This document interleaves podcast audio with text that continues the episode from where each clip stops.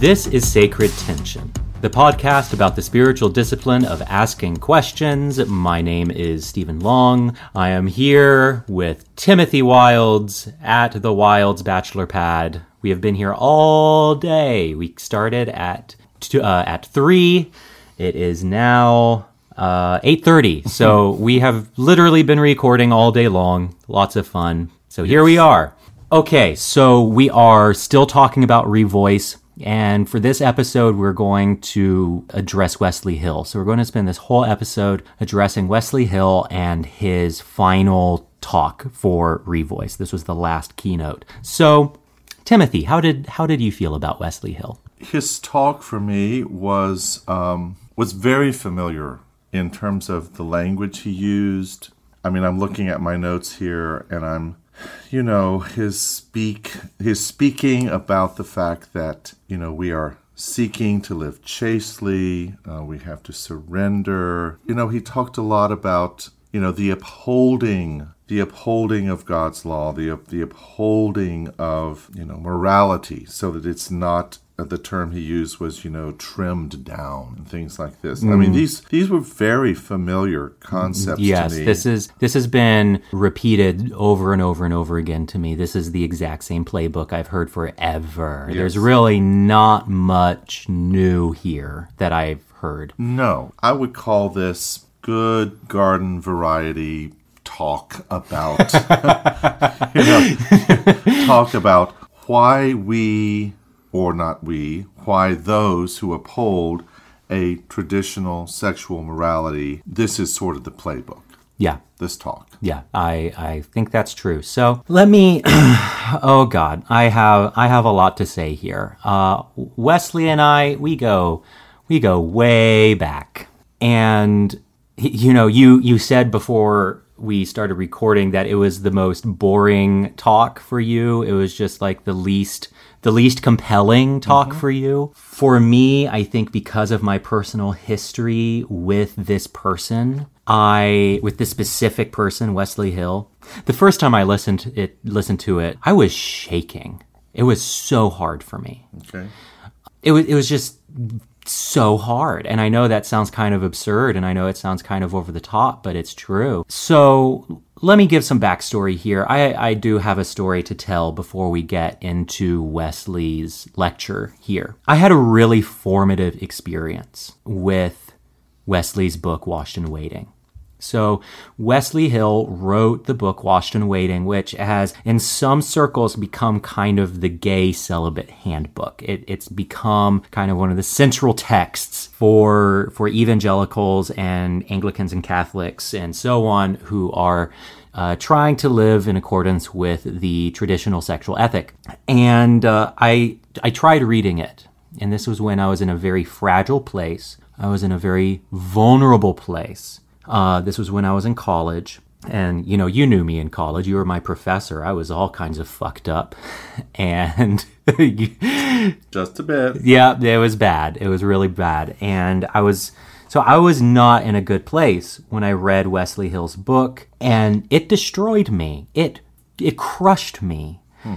It was just a totally devastating read. And, you know, I, I didn't finish it. And and I have to admit, I never finished it. I, I tried several times to go back and read it, but because of the time of life in which I read it, I, I just can't. It was just too hard. But I had another formative experience with something Wesley wrote, and I really count this as something that has really shaped my perspective and view of this ever since. And it was a breaking point for me. You know, there have been several, you know, there are several points in our lives where we hit rock bottom, where we just shatter, and this was one of those points. Mm. So I read an article by Wesley Hill, and this was years ago. This was like in 2012 or 2000. Uh, yeah, I think it, actually it was. It must have been like 2011 or 2012. And this article was about or th- this article referred to Henri Nouwen, who is a profound spiritual teacher. He was a really great man. Well, Henri, Henri Nouwen was gay and was secretly gay and remained celibate his entire life, and it tortured him. Hmm. It absolutely tortured him. Henri Nouwen lived a life of immense pain. He said that you know, there was an, an account by one of Henri Nouwen's friends saying that he went, they, they went to see that film, that, that old film based on a book by, um, goodness, it's about a gay couple in England. And you know, uh, uh, it's right at the tip of my tongue. It's Ian Forster book? Ian For. Yes. Do you remember the name of that? Uh, Okay. Well, so it, it yeah, it, so there's this account by one of his friends that they went to see this movie together based on a book by Ian Forster. It is Maurice. That's right. yes, I could not remember the name of the book. And he said that afterwards, uh, Henri Nouwen was so devastated he could not stop sobbing. And that they had to get out of the car and he just sobbed and sobbed and sobbed. Well, so Wesley Hill's commentary on Henri Nouwen, he was praising Nouwen and setting Nouwen forth as a model for gay Christians, as a model of integrity for gay Christians. And he quoted one of Nouwen's friends who said, Again and again and again, Henri Nouwen chose to live the wound. Again and again and again, he chose the wound. Mm-hmm. That was when I shattered. I mean that that's when I was destroyed because I was in my very early 20s. I was already dealing with a lot of mental health. I was dealing with rejection in the church. I was dealing with PTSD from a shooting, and I talk about that in another episode. I was dealing with loneliness in the closet, and I'd come out of the closet, and it was a disaster, and I was trying to figure out what I believe. It was a really, really hard time of my life. It was really awful, plus all the pressures of being in college. And hearing that my option was to choose to live the wound again and again and again from someone who apparently knows what they're talking about, Wesley Hill, that I might as well have just killed myself there. That that was the end of the road for me. I felt like that's when I said I can't do this. Th- This is this is death to me. This is I don't know how to do this anymore. Be, and um, this is why I get really concerned. This is why I think there's a messaging problem. I get really worried about this. How can you say, choose to live the wound over and over and over again, and use this incredibly hurt, broken man, Henri Nouwen, as a model? How can you do that and expect for it to not fuck people up? Especially people who are vulnerable and confused and already broken. That's a problem. That's a really serious problem. Mm-hmm. And one of the reasons why I wanted to do this whole series on Revoice was because my fear is that more and more young people will be put into the position that I was put into. Because Exodus is done. The ex gay world is done. Pretty much. I mean, there's still pockets of it, but for the most part, it's, it's done. My fear is that the church, in a in an effort to to find something to to be an answer to that, to be an answer to homosexuality, they will reach for this instead. Well, I'm sorry, I'm not convinced it's much better because it's just a matter of time if it hasn't uh, happened already that another young vulnerable person will hear Wesley Hill say, "You just got to choose the wound over and over and over again," and just decide life's not worth it. Mm-hmm. That's a massive fucking problem. Yeah, yeah. And that's why I'm worried about this. There's a messaging problem here. But wouldn't it be not uncommon to, you know, console someone about the wound over and over again and say something noble and very Christ like and say something like, well, God won't give you more than you can bear. Yeah, which is bullshit. it's complete bullshit. But I mean that's that's that is that is what floats in the ether in this, you know, because Yeah. you know, you would not be asked to bear more than you can and God will be with you and and uh, believe me, I do believe God is with us and Yeah. I I do believe God cares for us and I do believe God is good, you know. I believe a great many things that these speakers say it's just that I come to some different conclusions. Yeah. But, you know, thank you for sharing that story about Henri Nouwen because I did not know that. Yeah. Yeah, and and none of this is to say that Henri Nouwen was not a great man. I, I think that he Oh was no, I think that's undeniable. you know, I think Henri Nouwen was undeniably one of the the 20th century's truly great spiritual teachers. But he was obviously he felt deeply compelled. Maybe I need to use a stronger word. Not compelled, but commanded to maintain this this ethic throughout his life, regardless of how much torture it was causing him. Yeah. And maybe that was the particular religious tradition he was a part of. Yeah, he was Catholic. You know, n- not to mention the fact that you know among the tw- the late 20, 20th century's you know luminaries, he's one of them. Yes, he is. So, that experience has. Uh, so, if you want to know why I'm so angry, and if you want to know why I can't just lie down and pretend that this isn't a big deal and say, oh, well, you know, we just disagree. That's okay. There aren't any, you know, just let people be who they are. You do you, I'll do me. Uh, this is why I can't do that because I don't, I really don't want another human being to suffer in the way that I did. I wouldn't wish that on another human being, and I happened to survive it. But there's a very good likelihood that someone else won't, and that worries me. So, with that said, Yeah. let's uh, let's go ahead and get into Wesley Hill. Um, this was a shorter talk, and uh, and it didn't have quite as many points, so I'll just go through them here. Uh, so the so the theme for this talk is hope, and hope within a traditional LGBT context. He says that many people in the room have experienced very deep shame. And he says we need hope because of this shame, that we have experienced very, very profound shame directly connected to LGBT identity, and that this is an, a recurring experience for those who are LGBT. And he uh, describes a horrible experience of shame from a memoir by an LGBT person, by a gay man. And I forget the author and I forget the book, so I'm sorry about that. But basically, what happened in this book is that you know this this young man who's gay. He's a boy and he's out fishing with his father and some friends. His friend's dad was shirtless and just lying in the sun and he found himself staring at this man. And his father said, Stop it. And he was suddenly caught in this moment of staring at his friend's father. And he said that the shame was just completely horrific and immobilizing. So, and he said, and Wesley says that it's very likely that many people in the room with him have experienced that kind of shame. And maybe, he says, maybe it was like when you forgot to clear your browser history, as one example. So he brings up one particular story in the Bible when Jesus was presented with great shame. And that was the woman caught in adultery. And we all know the story, so I'm not going to retell it. But the Pharisees bring before Jesus a woman who is caught in the very act of adultery.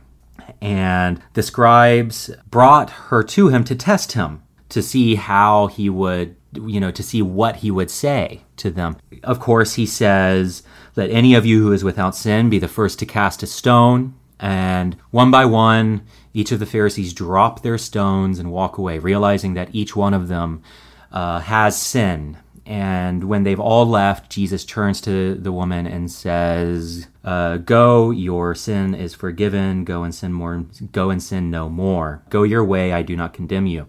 So Wesley Hill points out to several story, you know, several lessons here. He says first, Jesus does not combat the shame of this woman by rewriting the rule book.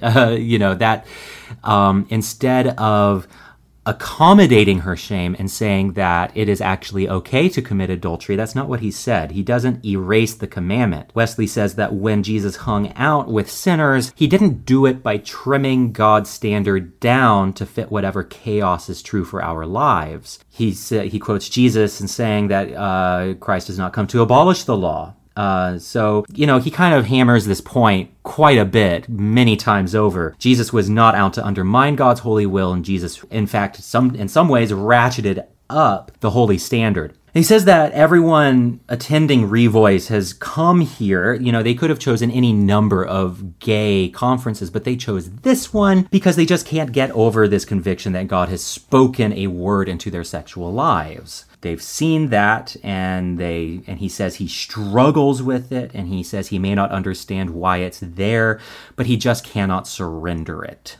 Can I make one other point? Yes, for sure. Uh, after that, after that line about God has spoken a word for our sexual lives, he went on to say, has given a vision for what sexual holiness and flourishing looks like. To which I wanted to say, um, what does that look like? Sexual flourishing? yeah, what does sexual flourishing like look like when you are on pause? Yeah. What does that look like? Yeah. I'm not sure. Yeah, that's a good point. It just raised a real question for me um, because because I'm not sure. I don't know how you flourish sexually when you're not. Having sex? just I'm not sure what that looks like. I mean, is it is it just a That's funny. metaphorical sense? Is That's it uh, hilarious. um, I don't know. Is it imaginary? Oh, I guess not. No, it couldn't be imaginary. I, I don't know. I'm I'm really confused about that. Yeah, so so Wesley, we'd we'd love to hear your thoughts on this. If we're misunderstanding something, uh, let us know. We'd love to hear back. Because I would argue, you know, at the end of the last episode, I, I read that list of commonsensical biblical directives that God says, You want to know what I want you to do with your bodies, with each other? Go by this, you know? And I'm just going to say, you know, according to that list, there can be, I'm sorry to say, you may not agree, sexual hol- holiness, holiness, and flourishing between people of the same sex. Hmm, mm-hmm. I would argue that that's possible in the context of those broader directives that we have been given about noble, life giving, life respecting behaviors as it regards our bodies and our sexuality. And be that man to woman, man to man, woman to woman, whatever it is, follow those guides and I think we could see exactly what he's saying here. Yeah, I I agree with that. Now he would be offended that I would make that make that adjustment, but I would say otherwise we need to know how a non-sexually active person experiences sexual flourishing.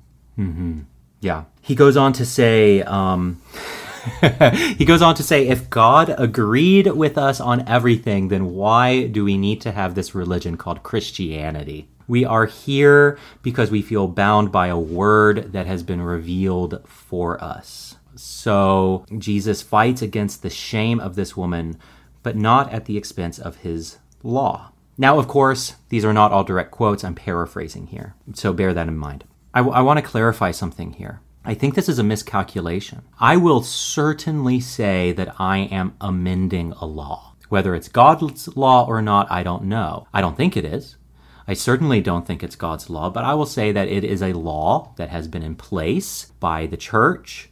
And I will say that I am that it is definitely an agenda of mine to change it. Not because I'm trying to adjust it to people's experience of shame and sin, but because I believe the law is evil. And that is a fundamental difference. Mm-hmm.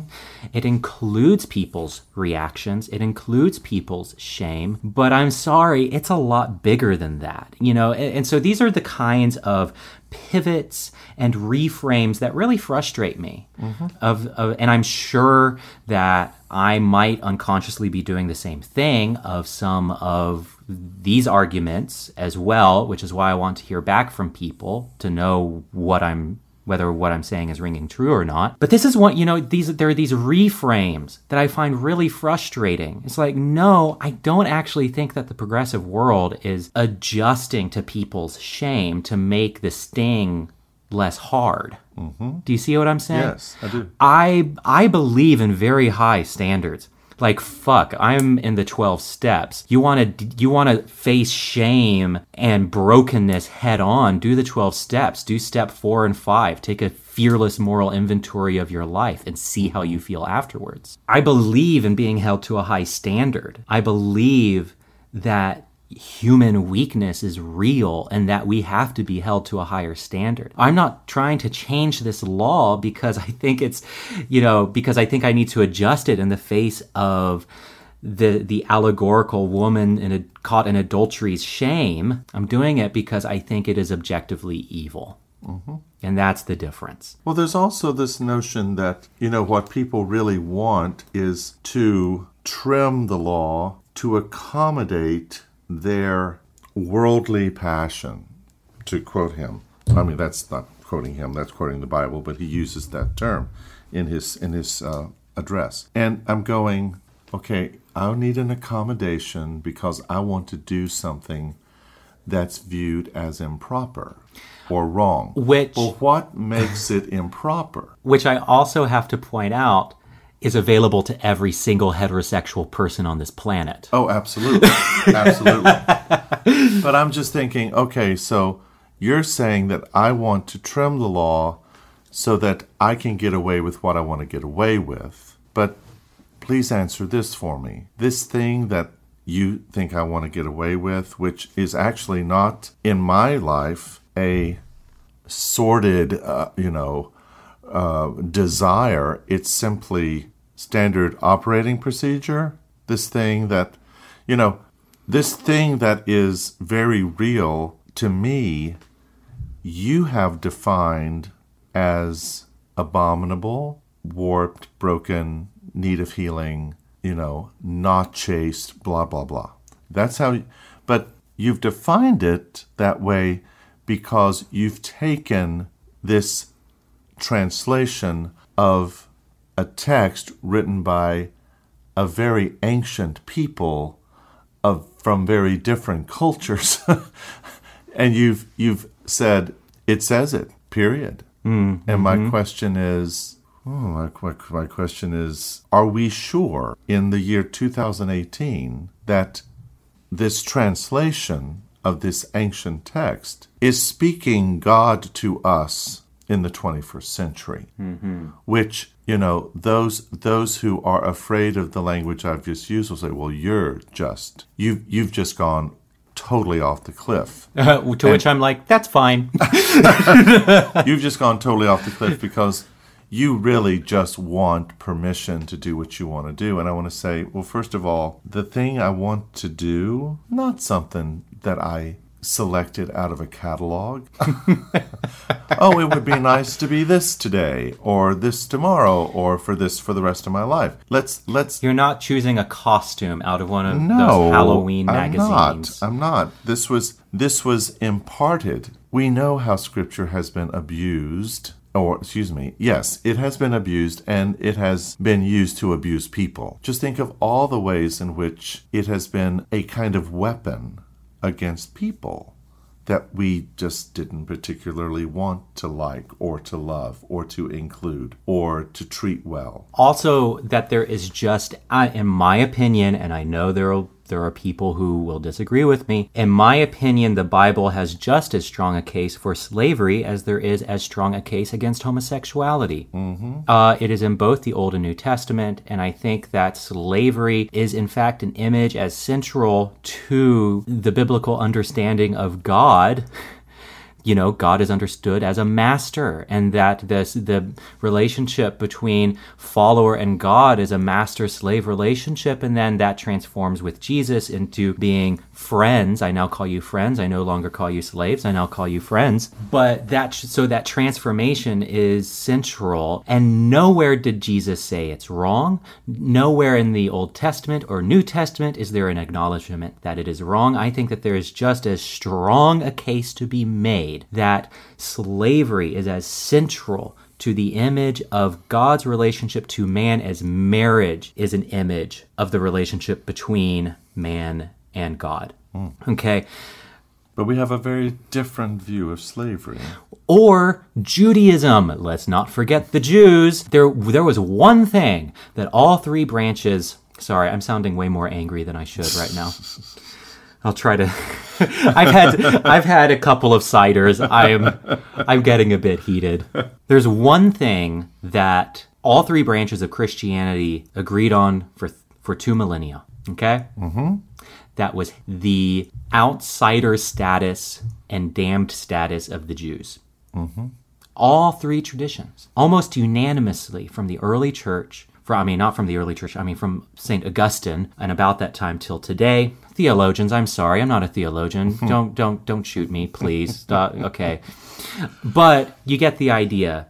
And it wasn't until the horrific explosion of anti Semitism that was the Holocaust that finally the church stepped back and was like, oh, let's not do this, right? The difference is context. And this shows just how social we are as a species. What is obvious to us is not because it is within scripture, it's because the people around us believe it.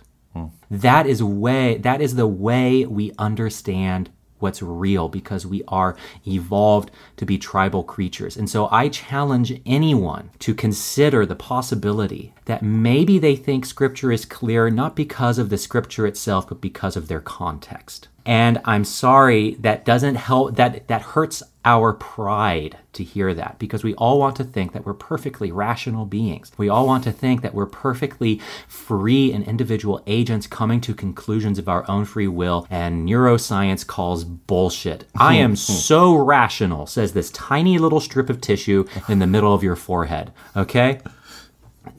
That's not how we function. we we believe things are true because of context. Now we can be aware of that, we can push against that, we can work with it, but if you're not aware of it, you are going to fall prey to it. Mm-hmm.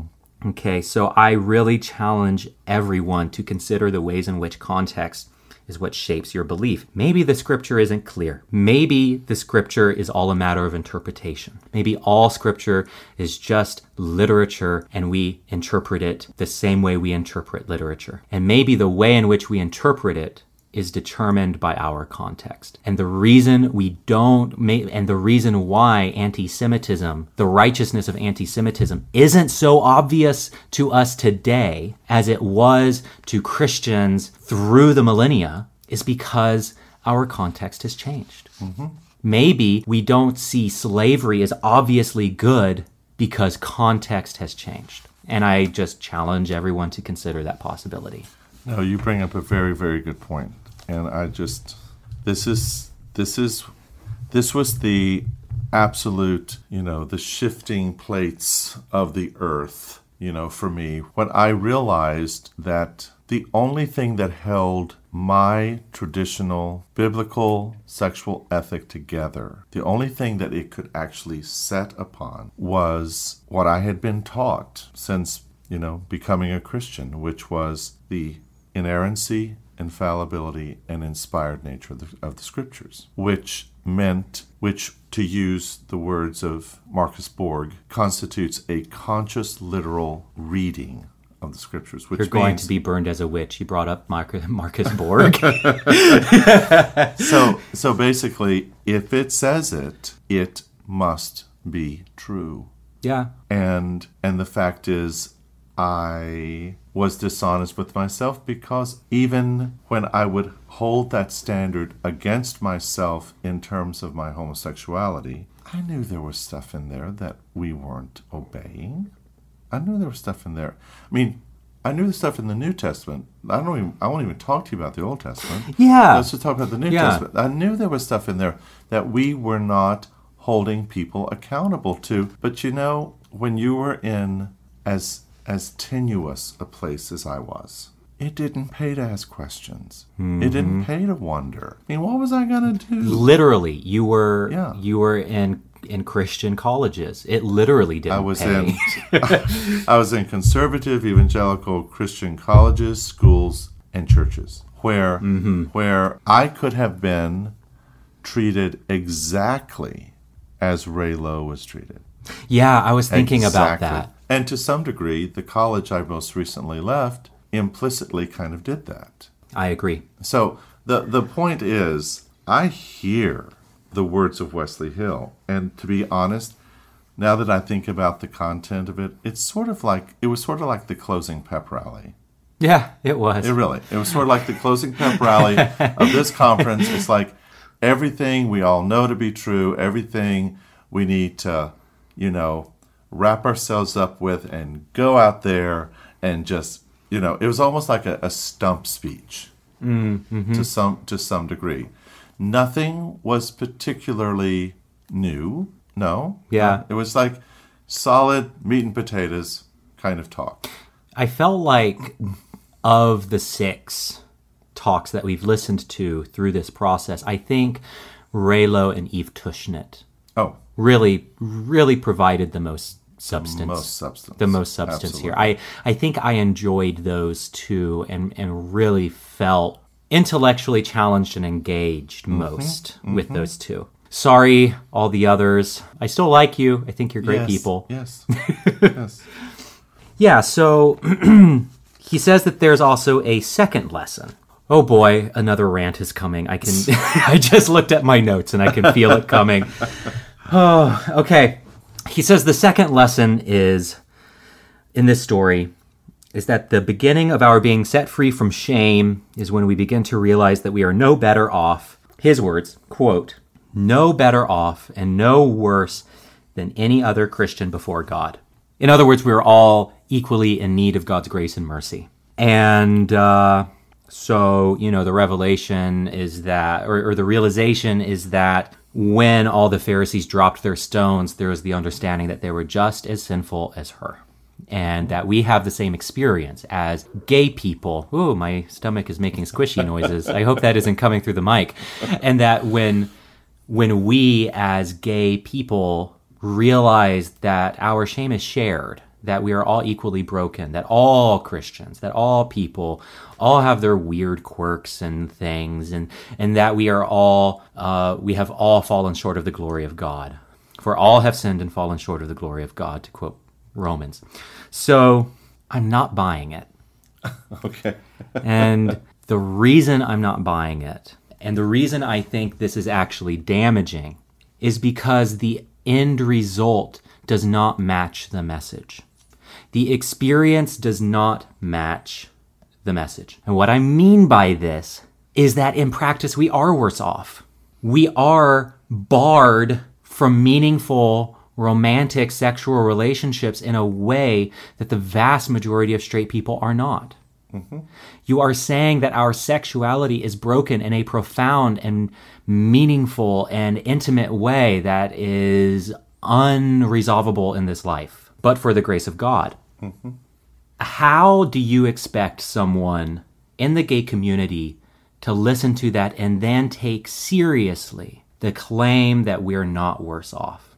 I think he's speaking in a very Western Protestant judicial kind of language. Yeah.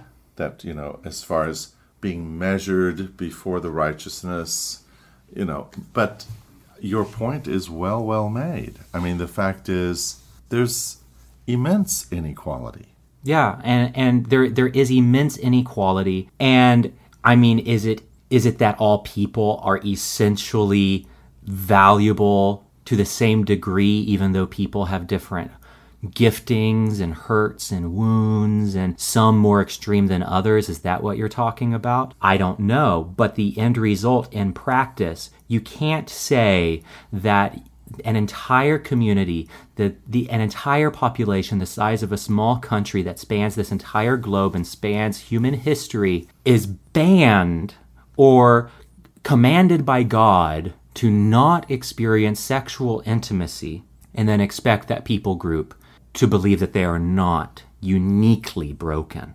uniquely and significantly broken. And then here's where it gets worse. Here it gets more disgusting is when people say exactly what Wes has said here that, oh no, we're all equally sinful, all have fallen short of the glory of God.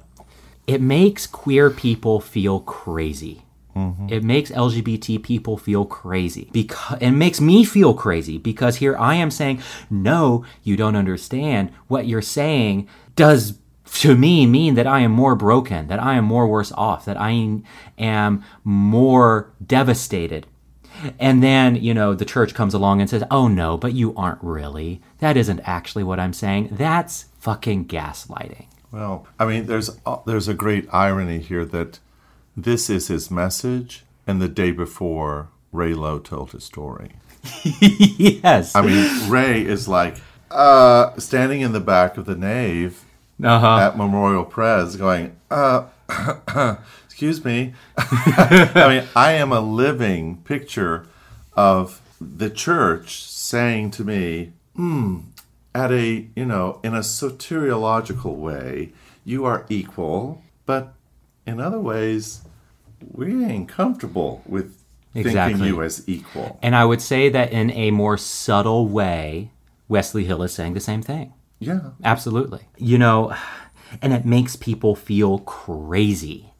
It, you know, code, you know, uh, not codependency, uh, gaslighting makes people feel like they're going crazy because because what they are experiencing does not match up with what other people are saying is actually happening. And And as I've said to you many a time, um, even before we recorded this session, is that that is the great. That to me is what hurts people the most is when you use things like their faith and their belief and their trust and their hope as measures of their spirituality and whether or not they are whether they're, whether they're going to receive these promises and these benefits that you're talking about. Mm-hmm. And it can be immensely cruel because to put that much weight on someone's ability to believe enough, hope enough, strive enough, surrender enough, sacrifice enough, lay down their life enough. I mean, when is enough? yeah, exactly.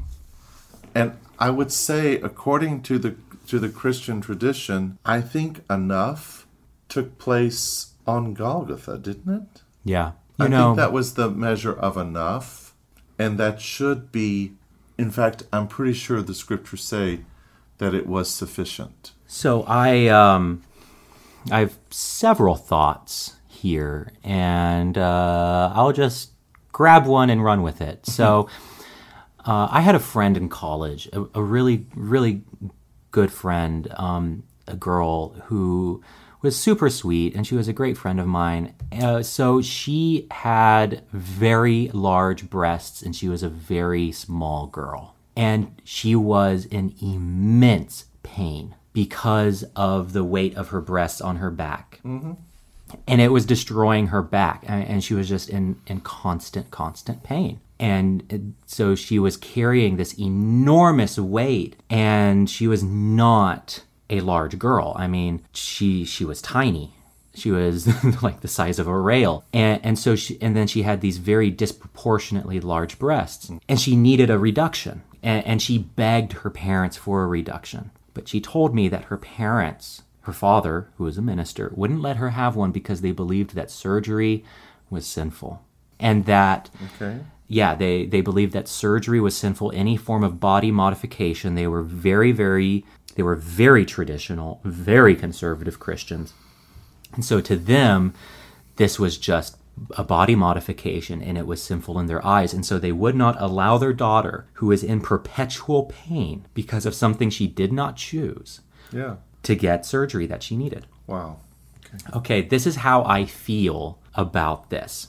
Oh. You know, there's a lot of pain here, but like you know, there's a lot of pain that this stuff causes. But, you know, and I understand that homosexuality, the, the sinfulness of homosexuality has more precedent within scripture than her parents' loony beliefs about surgery. right. Like, I get that. But all that being equal, all else being equal, in practice, how are these two situations different? How are they not both forms of abuse?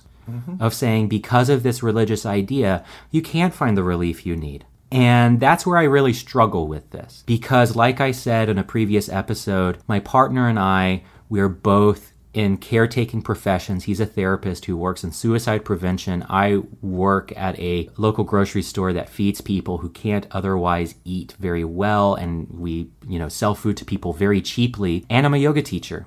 So we're in caring professions and our primary question is always how do we reduce suffering? And that's my bias. Uh, I admit that other people don't share that bias, but that's my bias. I'm very utilitarian in that way. I think that was Jesus's bias too. Yeah, I, I will agree. But you know, I'll I go out on a limb on that. but here. but you know, I, I add these caveats. I add these caveats because I have heard people say it doesn't matter how much pain you're in.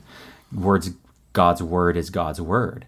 You know, and so the level and, and you know, one person told me, you know, it doesn't really matter how much pain you're in, or it doesn't matter if sin feels good and is redemptive. It really doesn't matter. God's word is God's word. They have a very different center of morality and ethics that you know we can talk about that for days i think it's monstrous but you know mm-hmm. that's their moral center so okay moving on wesley hill he talks about Uh, to this point that all are sinners and fallen and have fallen short of the glory of god he brings up romans chapter 1 the anti-gay passage and he does make a good point here and i do think it merits you know it, it, it's a it's a good point where paul is saying that you know men exchange natural passions for unnatural ones as a form of idolatry with and so too with women and it's a result of idolatry. And you and he says that you could almost hear like the righteous people in the crowd cheering. But then in the next passage in the next chapter in Romans 2 Paul turns it on them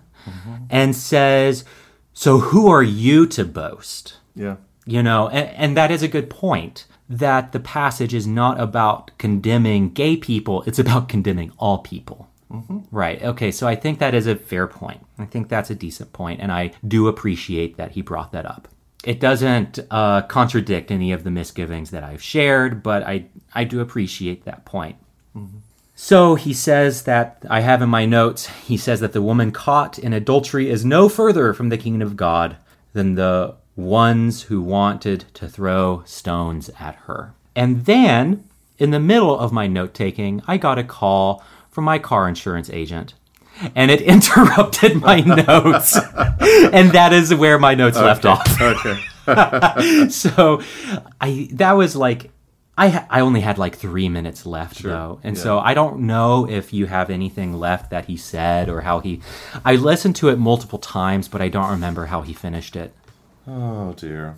I don't have anything else. I the one thing I wrote here is that I felt that what he said that in what he said there was an absence of any acknowledgement of the reality that we are sexual beings who need love in emotional and physical ways as we go through this life. And again, it's it it was a it was a thread that came through many times this concept that because of a particular interpretation of these passages that are condemning, therefore a part of me is condemned.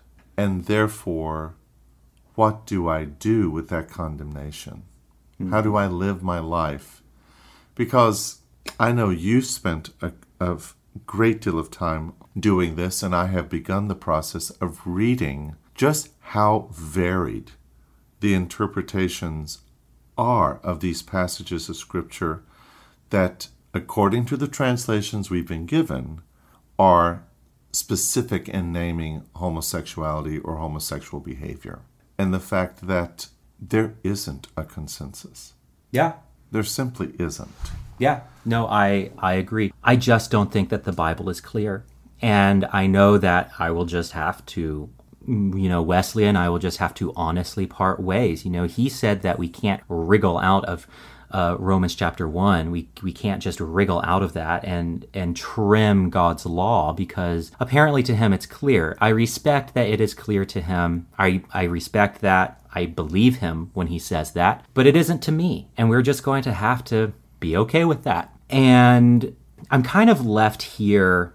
I think what's left here for me is well, how do I view scripture? My criticisms have been less scripturally based mm-hmm. and more based in in the con in lived consequences because frankly, that's what I'm more concerned with, I think, mm-hmm. right now. I'm more concerned with that. I have great love and respect for Scripture, it is part of my life. But when people ask me, do you think that the Bible condemns homosexuality? I would say yes. I think it's pretty clear, but I think the Bible's just wrong. Oh, I think, I mean, I think that Paul disliked homosexuality. I think he saw homosexuality within his context and he disliked it and believed it was sinful. And I think it's pretty clear that he thought homosexuality was sinful. I also think it's pretty clear that that homosexuality that he was talking about has little bearing on the homosexuality that you and I experience. I think that's I think that's very very clear. Yes. Is it clear that scripture is homophobic? Yes, I think so. I think it is clear that scripture is homophobic. Also, I don't care because I think it's because my view of scripture is not that it is divinely inspired in that God dictated it. I believe that it is divinely inspired, as Mike McHargue said, in the same way that a love song he wrote for his wife was inspired by his wife. yeah. It's about God. It is not, in my view, breathed by God. Well, as Peter Enns would say, these are two ancient records of two ancient people's experiences with God. Yes, exactly. And And- they and it provides a, a model for us and it provides inspiration for us. And it's our lineage, and that's why it's important. It's our tradition. Not because they had all the answers, not because they had everything right, but because it's our language and our lineage and our evolutionary stream as a religion. And Marcus Borg would also say, what makes these sacred to us is that they are the very words that give us identity as a people. Yes, absolutely. Absolutely. Absolutely. So I appreciate what you just said about the fact that, you know, these these renderings of these words in foreign languages, ancient foreign languages, I might add, for which someone in time translated, you know, as homosexual, are definitely referring to activities going on at that time in history in those cultures that aren't necessarily transferable to how we think of that today. I mean, this is this is not me desperately trying to trim, to quote Wesley, to trim the scriptures down to what I want. yeah, I agree with that. This is what is self-evident to this is self-evident. This is this is what this is basically what biblical scholarship has been showing us for decades. yeah. And you can either you can either come on board with that or you can continue to take more of a, you know, militant fundamentalist late 1900s view of the scripture where basically protecting the scripture became everything Yeah. it had to be it had to be defended and the best way to defend it was to remove all doubt of its origin Yes. and what better way to stop the conversation than to say god said every word Yes. Exactly. literally Yes. Exactly. and what what better way to shut conversation down? And here's the thing, I feel like I have a more rich and a higher view of scripture now that I see it as this unbelievably complex work of man trying to understand God because I feel like that is what it is. And because of that, I think it is a more honest and more true and more respectful understanding, a higher view of scripture. So to end here, I just want to offer some some books for possible reading for people who are more interested in this.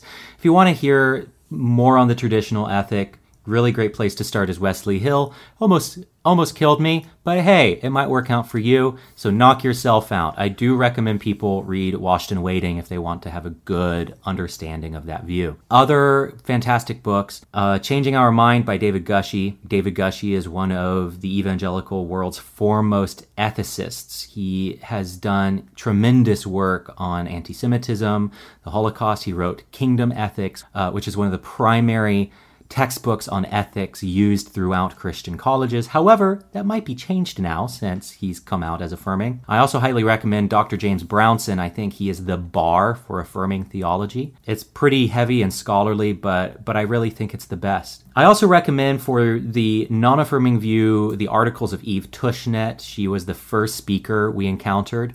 Um, her work is pretty good. You know, I I respect her and her work is is very good and it's a good articulation of the traditional ethics. So there's a lot of reading that i can encourage you to do. Uh, definitely also read peter enns for a for a broader and maybe different view of scripture. And in the at the end of the third episode uh, I, I read a short bit from colby martin's book unclobber yes. And and the reason that book was so powerfully therapeutic to me is this was written by someone who was a card carrying member of the evangelical conservative branch of the church in America and worked through a dissonance that he felt Hmm. because he was part of a denomination which he doesn't name, so I don't know which one it was, but part of a denomination in America that welcomed gay people to worship but barred them from other activities in the church. Hmm. And it created such dissonance for him that he made it a multi year work to finally silence the dissonance. So he so the book is is fascinating because it not only tells the journey of his his metamorphosis from to and to, to becoming an affirming pastor, but he also takes on each of the traditional clobber verses and really unpacks them with really current day biblical scholarship. And this is this is relatively recent publication, so it's very timely.